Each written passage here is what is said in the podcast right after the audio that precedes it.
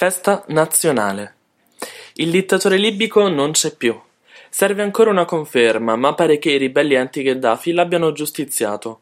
I telefonini ci hanno mostrato quasi in diretta quello che stava per succedere. La rappresaglia per una vita nel terrore e nella paura. Intanto i libici di Misurata e dintorni fanno la coda per vederlo, come se fosse un'attrazione. È successo anche qui in Italia, erano le 16.10 del 28 aprile 1945. I partigiani avevano catturato il duce e l'avevano portato a Giulino di, Ma- di Mezzegra, al lago di Como. Venne fucilato senza processo.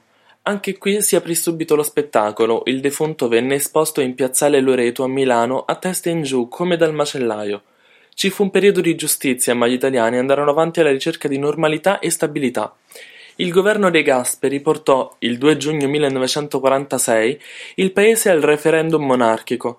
Il padre dell'allora Umberto II, Vittorio Emanuele III, era stato troppo amico del duce. Anzi, fino alla svolta storica del 25 luglio del 1943, aveva anche dato il suo appoggio attivo al governo di Mussolini. Il governo di De Gasperi lasciava al popolo il giudizio sul futuro ruolo della Casa Reale. Essa sceglieva con 54,26% dei voti un futuro repubblicano per l'Italia. Subito dopo i partiti di sinistra, che erano fortemente antimonarchici, proposero che il 2 giugno fosse da quel momento in poi festa nazionale, e così fu. Il paese ha scelto la nascita di qualcosa di nuovo, di qualcosa di positivo, un segno della voglia di guardare avanti a un futuro migliore e non al passato fascista. Il popolo libico si trova davanti a quasi la stessa scelta. Come ricordare quello che negli ultimi mesi è successo e che sta ancora succedendo?